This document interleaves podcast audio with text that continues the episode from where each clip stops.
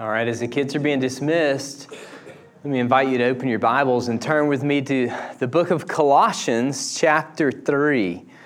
As you're finding Colossians, I want to give you an update. It's a new year. Happy New Year to all of you. And I know that you'll spend time, you probably already have, you may spend more today, reflecting on this last year, looking forward with hope and uh, with dreams and vision in the new year. I just want to give you a quick update on one area of ministry that we haven't talked about a lot recently. Uh, as many of you know, Peter and Lori Braswell bought um, a home that we finally call the Mercy House. Um, it was an abandoned house on their street, and we started talking back in April or May. Um, I remember distinctly uh, the spot that I was in when I texted Peter and said, Have you prayed about um, have you prayed about using the house and partnering with safe families? And Peter wrote me back and said, You're not the first person to ask me that question. And we prayed and sought the Lord, and um, it seemed that God was uh, leading us forward. And then in June, we asked all of you that you would join in and that you would pray with us. And then we really. Um, kick things into high gear. Peter had been working, Peter and Lori had been working really hard um, on their own, but we began to come around them financially. Um, we put up a, a site on uh, youcaring.com. And just a quick update last year we saw the Lord um, raise over $18,000 in donations through the YouCaring site. And we also had a $12,000 donation that came um, just over the Christmas break through a foundation company that wants to um, help uh, take care of the foundation issues. They were hoping to donate a three to four thousand dollar project. They heard about the house through friends, came and checked it out, saw that it needed a lot of work, and now they're donating twelve thousand dollars worth of work. And so that's a total of $30,000 in donations that we've seen the Lord raise in the last six months. Praise be to God. Amen? Yeah, I think we could clap for that. I mean, you don't have to, but I, uh, I was just uh, doing some of the math yesterday and looking back. There's this temptation for each of us to think that God really isn't at work, that He isn't on the move, at least not in our lives. So easy to focus on all the things that didn't go our way or as we had planned. And in the midst of that, we see that God is at work. And uh, we're, we're excited um, in the next probably 60 days or so, um, give or take. We hope to see construction come to an end and some moms um, have shelter under that roof, some single moms. And we're excited to begin that phase of ministry, which will be completely different than the construction phase. So, pretty exciting. Colossians chapter 3, as you look um, in Colossians, I want to read verses 12 through 17. I've entitled this message, Virtuous resolutions. Paul writes to the church at Colossae in verse 12. Follow along with me as I read. Put on then as God's chosen ones, holy and beloved, compassionate hearts, kindness, humility, meekness, and patience, bearing with one another. And if one has a complaint against another, forgiving each other as the Lord has forgiven you so you also must forgive. And above all these, put on love, which binds everything together in perfect harmony. And let the peace of Christ rule in your hearts, to which indeed you were called in one body. And be thankful. Let the word of Christ dwell in you richly, teaching and admonishing one another in all wisdom, singing hymns, singing psalms and hymns and spiritual songs with thankfulness in your hearts to God. And whatever you do in word or deed, do everything in the name of the Lord Jesus, giving thanks to God the Father through him. I personally love the new year. There is something about a new year that causes the natural desires just to well up within us to clean things up, to pick things up, to get things in order and organized. You'll see people who are jogging on January 1st and 2nd, and they'll never jog another day of the year.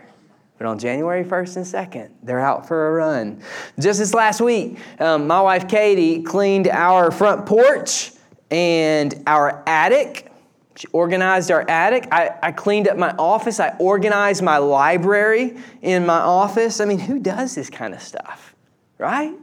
Where does the motivation come from within us? Just a natural motivation to get organized. And, not only just that motivation, but there's also there's a sense of nostalgia and even meditation that, that everyone feels. You, you hear it. I was sitting in a couple of different coffee shops this week, and I heard people processing their lives in a way that we don't normally pause in order to look back. And I heard a lot of people talking about 2016 as a year that they wanted to get behind them. A lot of Hollywood stars have passed away. We've been through a stressful election. There's a lot of other factors that have built up in our personal lives, and there's many people who are looking forward with anticipation to 2017. What is it about a new year that brings about all this processing and nostalgia and hopes for something new? Is it just a fad? Is it something that Western culture has adopted? The truth is, you don't have to do a lot of digging to figure out that historically, uh, the new year is, is something that's been practiced for thousands of years. It stretches all the way back uh, 4,000 years to the Babylonian Empire. We can trace the common practice uh, that the Babylonians would worship their gods to return, that they would return borrowed possessions and they would attempt to repay outstanding debts, all with the belief that their gods might show them grace in the planting season, that they would show them grace throughout the year if their deeds were done. So, New Year's is this time of reflecting and making goals, and I think that's a really good thing. A really good thing. Because the truth of the matter is, we all need to change. There's change that needs to pay, take place in all of our lives, and that's what resolutions are all about. That's what makes resolutions such a good thing. Because to stop changing is, in a sense, to give up. To stop changing is to lose hope. To stop changing is, in a sense, to become a loser. I'm not calling you a loser, but honestly, no one likes to lose. No one says, I really enjoy losing. But for the Christian, resolutions, as good as they are, they don't go far enough. They don't go deep enough. Because resolutions uh, began as people made promises to their gods 4,000 years ago, and now people simply make promises to themselves and so, one of the problems with resolutions is this they're mainly focused on self improvement, which is a good thing. But the gospel of Jesus calls us to go so much deeper, not simply to focus on self improvement, but the gospel invites us to, to join with Jesus in the work of kingdom improvement. Not simply focusing on ourselves, but seeing the gospel at work in yes, our own life, in our neighborhood, within our city, and within the lives of people who are around us. And so today, um, I want to examine what, what I'm calling virtuous resolutions. Virtuous resolutions. And we'll see how this way of living that, that's called the Christian life, that resolutions, in a sense, should become second nature to us.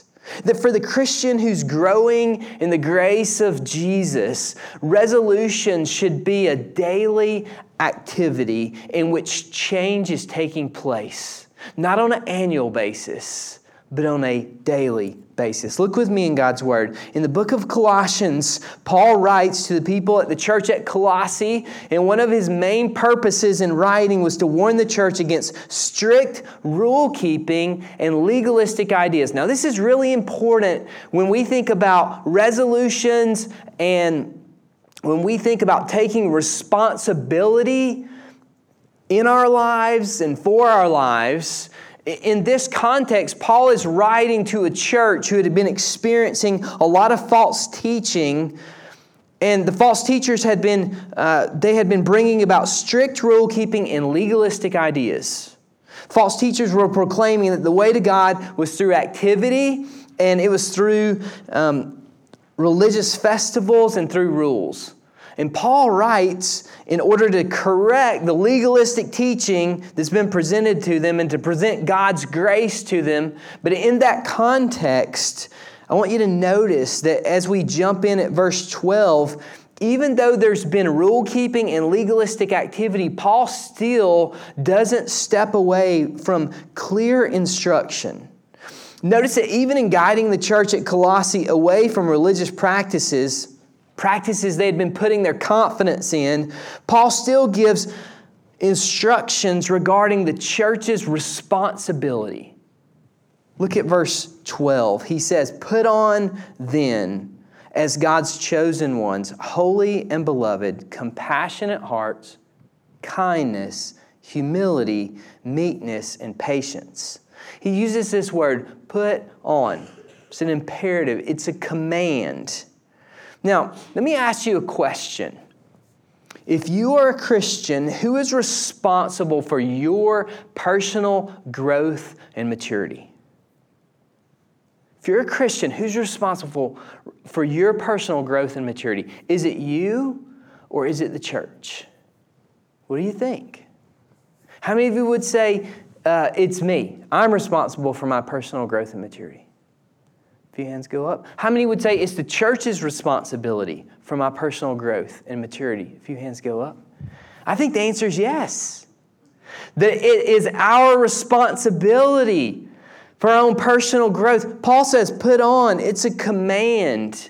And at the same time, we can't grow alone. We need the church in order for discipleship to happen. And so Paul gives us this imperative and a command. And I just want to, I want to cause us to stop and process for a moment in our lives. How are we doing with the imperatives of Scripture? How are we doing with the responsibility that God has given us to mature in Christ? Is your goal in 2017 to look more like Jesus and to act more like Jesus in 2017 than you did in 2016? And if so, how are you going to get there? Do you have clear vision and objectives that you've set? Too many of us, I'm afraid, too many Christians, in an attempt to turn away from legalism, have let go of all responsibility. I think too many Christians have swung the pendulum from legalism and, and, and they swung the pendulum all the way to the other side uh, of license, and they operate purely by emotion and what feels natural. I think, in fact, the majority of Christians probably live their lives this way. They live their lives according to what feels good and what feels natural, even when it comes to, especially when it comes to pursuing God. You may not say this, some people do, but subconsciously, I think that many of you think this. Freedom in Jesus should feel free. Or maybe subconsciously, it sounds more like, yeah, man, freedom in Jesus should feel free. And that comes out in our lives in a lot of different ways. Like maybe you no longer set aside meaningful time for prayer because man, freedom in Jesus should feel free. So, dude, I just want to keep it casual. Like, so do you ever spend time in meaningful? No, man. I used to do that, but that's like so legalistic. And dude, I got caught up in the legalism thing, and so man, I just keep it casual. Like sometimes I'll turn the radio off, and man, I'll just spend time praying, and just like whatever I see, I'll be like, bam, there's a bird. Thank you, Jesus, for the birds. Man, I just keep it casual. I think there's some of us who we don't spend time studying and digging into the scriptures anymore because I've heard, I've heard people that I know and love say, I've tried that and it was just so hard that it made me feel like God was far away. And so I didn't want to feel like God was far away. So I, I just don't study the scriptures. I sing. I really love music. I just sing a lot. I think for some of us, we have forgotten. For too many Christians, we have settled for a if it feels good, do it kind of mentality when it comes to Christianity. And the church has pandered to this idea, and we've even led the way. All too often. We say, Come on Sunday, we'll entertain you. And so, how in the world would we expect people to set their alarm 30 minutes earlier in the morning uh, to actually prepare to spend time with the Lord, to be intentional in taking responsibility um, for growth in their life by setting time aside in, in order to study Scripture and to spend time in prayer and to allow the Lord to process the issues of their heart. I mean, how in the world could we expect people to do that when we've said, come on Sunday, we'll entertain you. It's going to be great. And next Sunday is going to be even better because we're here to serve you. It's going to be fabulous. It's going to be fun. Come. That's, that's the marketing strategy that so many churches over the last decade or two have thrown out. We've essentially taught people to worship God means to be entertained as you're taught truths that center on your well being and your comfort, because we're going to show you how the Bible tells you that you're going to have a better life. Because guess what? Jesus came for you, and the gospel is all about you. And that's not the story of the scriptures at all. This is the story of God. God has been so gracious to us that He sent His Son Jesus, who stepped across the dividing line between heaven and earth, and that He came on our behalf and died for our sins, and that God has reached out to us when we were enemies and we were turned away. We were drowning in the sea of our sin, and it was, it was God who came to us. It was God who rescued us. The problem with the mindset that the scriptures, um, that if it feels good, do it, and, and that Christianity shouldn't be a struggle. The problem with that mindset is that the scriptures continually call each of us to a life of discipline and a life of denial. The scriptures continually call each of us to a life of discipline and a life of denial. 1 Timothy 4 7 and 8 says this Have nothing to do with irreverent, silly myths. Rather, train yourself for godliness. Train yourself for godliness. Some translations say, discipline yourself for godliness. While bodily training is of some value, godliness is of value in every way, as it holds promise for the present life and also for the life to come. Train yourself, discipline yourself for godliness. Does that feel does that sound like if it feels good, do it? Does that sound like, hey, I'm just gonna kind of casually figure out this whole God thing? Train yourself, discipline yourself for godliness. Jesus said it this way in the Gospel of Luke. Luke 9, 23 and 24, he said, and he said to all, If anyone would come after me, let him deny himself and take up his cross daily and follow me. For whoever would save his life will lose it, but whoever loses his life for my sake will save it. Now let me just let me just put this in perspective. You don't have that scripture on a magnet on your refrigerator. You don't. I'd be willing to bet $1,000 that there's not an individual in this room who has this scripture on a magnet on their refrigerator. But I also be I'm not betting, but anyhow, I could almost guarantee you that there is someone who has Jeremiah 29 11 on your refrigerator. For another plans I have for you, declares the Lord. Plans to prosper you, not to harm you. Plans to give you hope in the future. And there's nothing wrong with that verse except for the fact that you misinterpret it if you have it on your refrigerator. Because that verse speaks to 70 years later when God was promising that He was going to bless the next generation after that generation had set down roots amongst a vile and evil people. God was ultimately saying, You care for this sinful people. Jeremiah, you tell the people that they're to set up house here and to display my glory amongst his evil, evil people. And 70 years from now, I'm going to bring rescue and restoration. I guarantee you, nobody has Luke 9 23 and 24. Jesus said, If anyone will come after me, let him deny himself, take up his cross daily and follow me. the story of Christianity that we hear all too often in the West is that Jesus is here for you and he's going to make your life better. And listen, folks, Jesus does make our life better. He does. But as we follow him, he calls us to live radically in such a way that it is a countercultural way of living and it brings about struggle. It brings about um, hardship at times. It even brings about persecution. You may say, well, that doesn't sound like very much fun. This is a new year. I thought we were leaving the bad behind in 2016 and we were looking with hope to 2017. And what you're describing to me, if that's the Christian life, that doesn't really sound like much fun. You know, in some ways, at least on some levels, I might agree with you. You see, at the same time, going to the gym at 6 a.m. in the morning doesn't sound like much fun either, but it yields wonderful results. I go to the gym with Matt and Jared every Tuesday and Friday, and I never want to get up at 5:45. Never.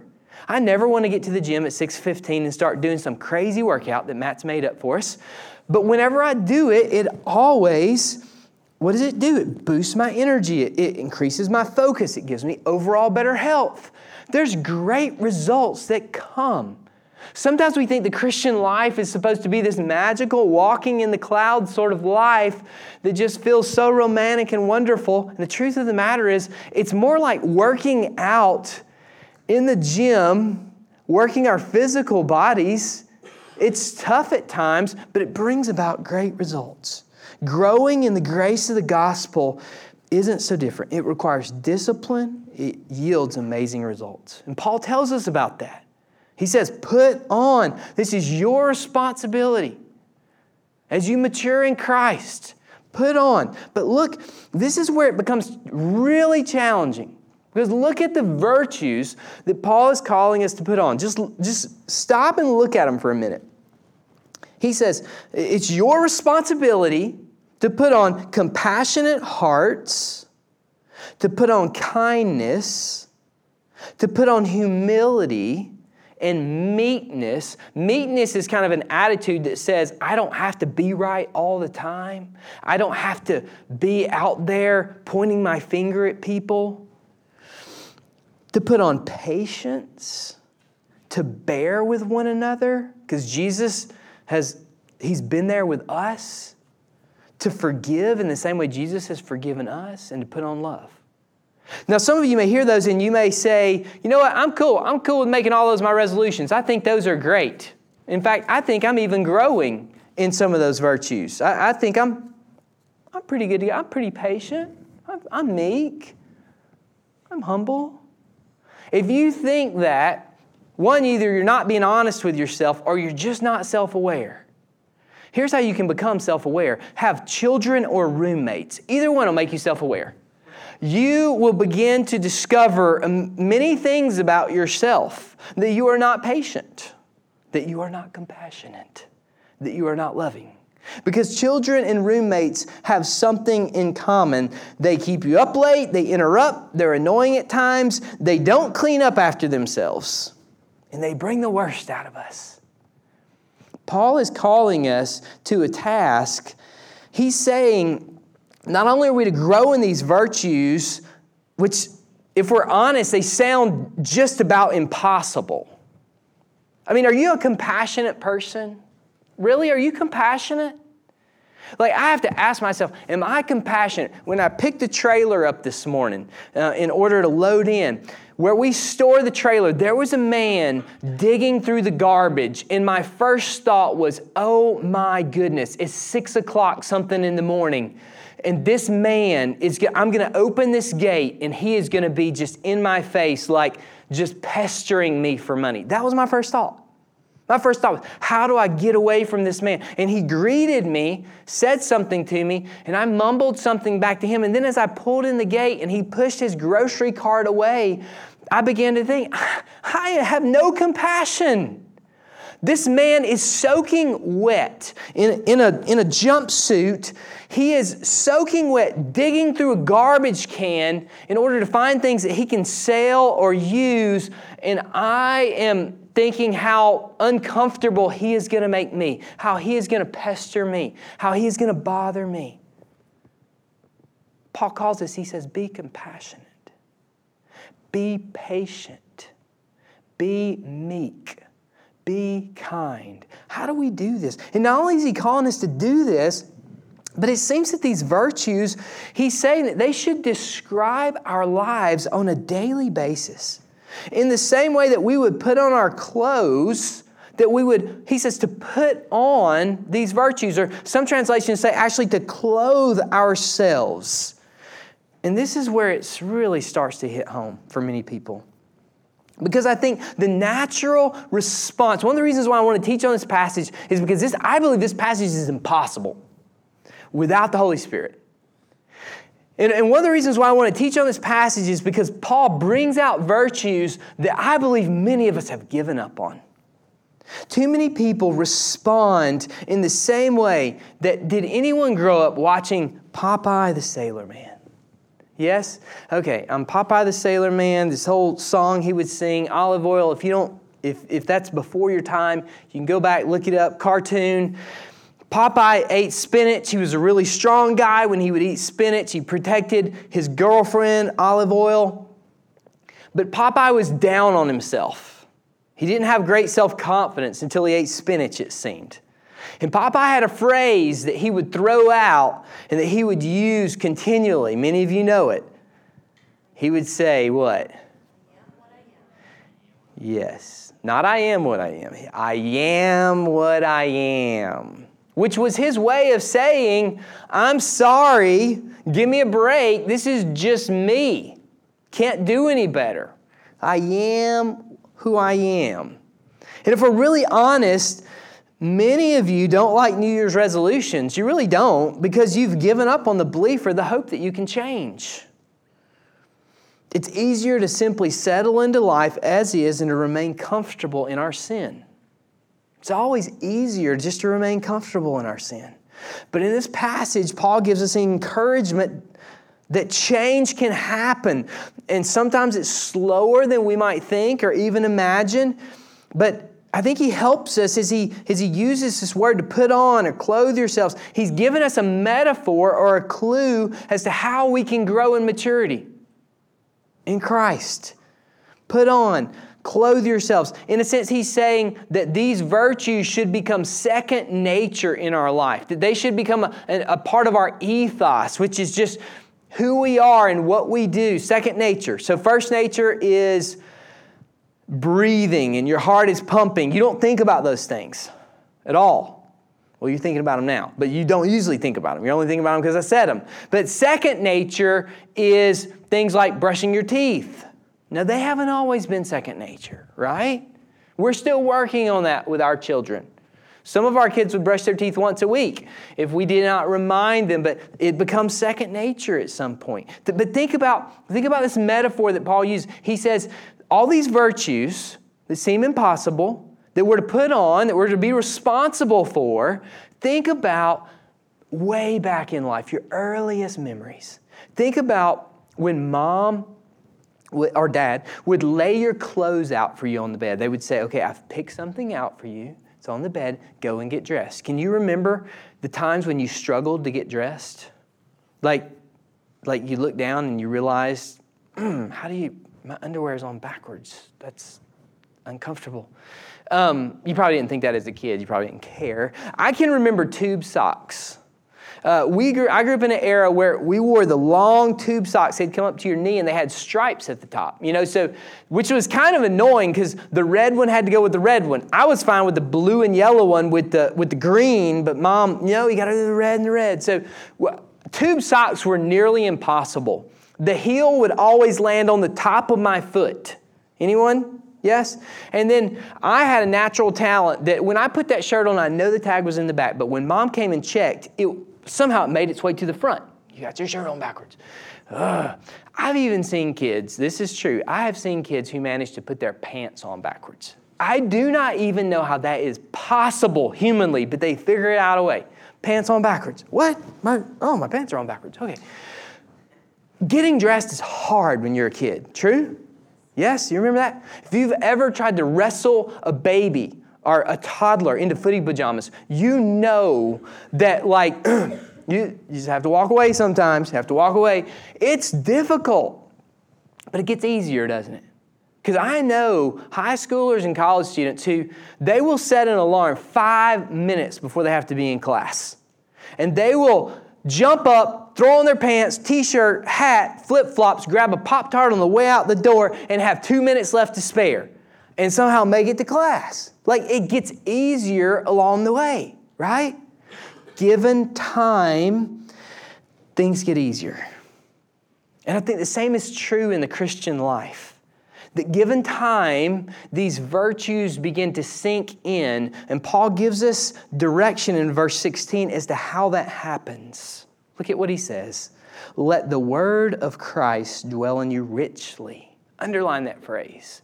Let the word of Christ dwell in you richly, teaching and admonishing one another in all wisdom, singing psalms and hymns and spiritual songs with thankfulness in your hearts to God.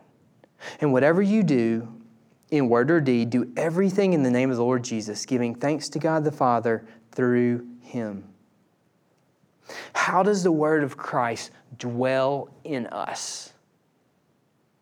Paul says, Let the word of Christ dwell in you richly. I think there's two ways, primarily, the word of Christ dwells in us. The first is it's modeled by others. Paul would continually say to Timothy and others, Follow me as I follow Christ. And uh, we don't do a good job of that in the church today. We don't spend time together, life on life. We're scared. Oh, don't don't don't look at me. Don't look at me. I'm I'm I'm uh, I got some areas. I got some virtues that I'm working on: compassion and patience and humility. Don't look at me. Paul continually says, Follow me as I follow Christ. We need a model. We're not perfect, but as we follow Jesus, for those of us who have been, how long have you been saved? I trusted Jesus as a young child. And through God's grace, He's grown me over the years. He's matured me. There ought to be something that I have to share. There ought to be something that you have to share with those who are newer believers that you can model for them. So, the first way that we allow the word of Christ to dwell in us richly is that we model it. But the second way, I believe, it's through daily and weekly rhythms of worship. Daily and weekly rhythms of worship. Rhythms that are private and rhythms that are public. Public worship, like we're at today, a Sunday gathering, a missional community that meets throughout the week with, with friends, a coffee group just three or four who are studying the Bible. I think it's in those seemingly ordinary and many times and often mundane rhythms that we slowly over time grow in the grace of Jesus. We don't even see it happening. I think we also grow through our private worship, through our devotions, through spiritual disciplines. Now, this may sound really basic and ordinary, but I want to challenge and encourage you that if you desire to grow in the grace of Jesus, that the simple discipline of saying, I am going to faithfully worship Jesus on a daily basis, on a weekly basis, on a monthly basis, on a quarterly basis, I'm going to I'm just going to I'm going to begin by showing up. It's the very first step in leadership. Just be faithful. And I want to challenge you that you would that you would make it a priority this year to say I am going to be faithful. I'm going to be faithful just to show up. On Sundays, I'm going to be faithful to show up throughout the week at Missional Community. I'm going to be faithful to make this a priority in my life because I need to grow in these virtues. I need to be reminded, I need my heart to be encouraged. It's amazing how when we actually show up, how faith springs up in our heart. One of the ways I want to challenge you to consider this in this new year is that you would show up in, especially in private devotions. One of the ways that I have, um, over the years, spent time allowing the Word of Christ to dwell in me richly is through the process of journaling. And journaling involves, uh, for me, getting up a little earlier and reading in the scriptures, writing down observations, sometimes just journaling about my life. Uh, I keep prayer requests. Um, I keep little note cards that many of your names are on and others are on in the front of my Bible, and I pray for different people, different missional communities, different missionaries, different prayer requests on different days of the week. But that I'm intentional in having a plan and a time. Last night I grabbed a stack of my journals and I took a picture of them. And uh, that's a stack of, of journals that I've filled up over the last um, 12 or 15 years, just jotting down what I'm reading, my observations, what God is doing, and how He's at work. It enables me to be intentional in my growth. It enables me to engage and for my mind not to wander away because I can tend to be a little ADD at times. And journaling is something that has provided a discipline for me. Yes, it takes time. No, it's not always enjoyable, but I can look back at my journals and I can see evidence of God's grace. It enables me to really engage and look back and see I am growing in the virtues that God's called me to grow in public worship and private worship. Paul is saying that these seemingly ordinary rhythms of worship on a daily and a weekly basis. In a sense, they, I believe, are the exercises, if you will, that enable us to mature in the ways of Jesus and to become more like Jesus, to look like He would if He lived in Midtown, if He walked in your shoes. That's something I, I want to encourage you to think about. How would Jesus live your life if He lived in Midtown, where you live, if He lived where you live in 2017? How would He live? And then pursue Him. The truth of the gospel is that you really can change. That's what the gospel tells us that there's nothing in our lives that's so deeply entrenched that it can't be rooted out by the power of the gospel. We find hope in Jesus because the gospel tells us that there is no besetting sin that we experience, no, no sin that's so strong that it cannot be defeated by the power of the gospel, that there's no weakness so great that it can't be overcome. That God raised his son from the dead, and that same power that is at work in Jesus' life is at work in us. And so the gospel helps us to see clearly I am who I am, but because of the grace of Jesus, who I am is not all I am. You may need to lose some weight this year, or you may need to put on some muscle. You may need to get out of debt, or you may need to find a new job. You may need to find a significant other, or you may need to let go of a bad habit. But that's not all you need. The gospel calls us to more than simply resolutions one time a year. The, cos- the gospel calls us to daily change in all of life. Now, anyone who listens to this and says, that's just a bunch of hubbub to me, right? I, anyone who says, I hate New Year's resolutions, because the truth is, nothing ever really changes. It's just a lot of fuss for nothing. The gyms are going to fill up for maybe three weeks, but just give it a little time, everything will go back to normal. Everybody will settle back into their old ruts. Just give people a few weeks. Maybe for the self motivated, for the highly disciplined, it might take a couple of months, but mark my words, everyone will just slide back into that same old rut. So, what's the point? Why not just forget it? To these people, I would say you're partially right. But the Christian must never adopt this view. Soren Kierkegaard's wonderful prayer summarizes it well. He says, And now, Lord, with your help, I shall become myself. His prayer is reflecting the vision that God is calling us to become the person He had in mind when He originally designed us. That the gospel has saved us. And that God has plans prepared in advance that we would walk in them. And as we let the word of Christ dwell in us richly on a daily basis, on a weekly basis, on a monthly basis, on a yearly basis, we begin to discover that change it actually is taking place. Sometimes it's so slow that we're unable to see the growth, but nonetheless, growth and change is happening. And so hope still exists. For those who would say, yeah, that all sounds good, but I just don't have the motivation, then I would encourage you to go back to the scriptures and to look at how Paul began in verse 12. Put on then, don't miss it, as God's chosen ones, holy and beloved. The gospel calls us to change. And it calls us to change, uh, not in order for us to experience holiness, but the gospel calls us to change because Jesus has brought about change in our lives.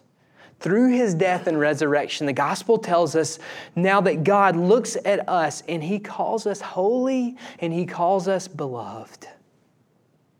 That God not only likes you, but dear one, he loves you and He has desires for you. He desires that you'd spend time with Him, that you'd come to know Him, that you would drink deeply of the truths that He has to offer us in this new year. As you think about what it means to put on these virtues, and as you meditate on how you can let the word of Christ dwell in you richly. I'm, I'm going to invite the band to, to come up, and I want to invite you during the next few minutes that we have together that you would spend this time as a time that you would meditate, but that you wouldn't meditate in the sense that you would clear your heart or clear your mind, but that you would actually allow the Holy Spirit to speak to you. See, God is active and He's at work. He's at work through the teaching and His Word. He's at work in our hearts and in our lives. And He desires to speak to you today. He desires for your life in 2017 to look more like Jesus than it's ever looked before. And He knows that you don't have the power within you to make that happen. And so He's given us the Holy Spirit, that the Holy Spirit would be our guide, that He would be our instructor. And that as we follow the Holy Spirit, that He would give us power to actually see real change take place in our lives as we live out these rhythms of worship and study and prayer and community and iron sharpening iron. And the gospel would grow us up. And so I've got a couple of questions that as you respond, that we want to spend these next few minutes, not just, this is not the time that we sing the last song, okay? But the song is here in order that it would give us space for meditation and space for the Holy Spirit to work because we know that God is at work in our lives. A couple of questions for you to consider. In what aspect of your life have you given up? In what aspect of your life are you hopeless? What part of your life with God have you said, that's just my personality, um, that's just my past experience? I'm never going to change? What part of your life do you need through a vision of the gospel of God's grace in your life to open up your heart to the Holy Spirit's work and say, I'm going to take a risk and I'm going to pray with believing and with imaginary faith that in 2017 that this virtue in my life, this aspect of my life can look different, that I can actually look more like Jesus through the rhythm of worship and His community and the Holy Spirit that's at work within me?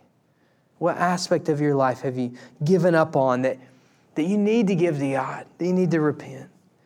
And then, second, what's one way the Holy Spirit is directing you to, to let the Word of Christ dwell in you richly in 2017?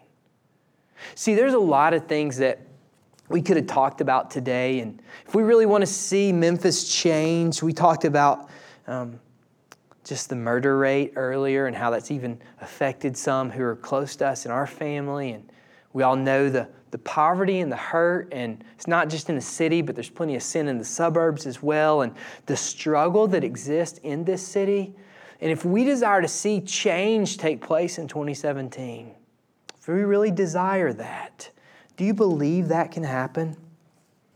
Because if you do, allowing Christ to dwell in you richly is so much more powerful than coming up with a lot of great ideas, a lot of great resolutions that you're going to try to accomplish. See, if you allow the Word of Christ to dwell in you richly, God has plans prepared in advance that we would walk in them that are far bigger and that are far better than anything we could dream up on our own.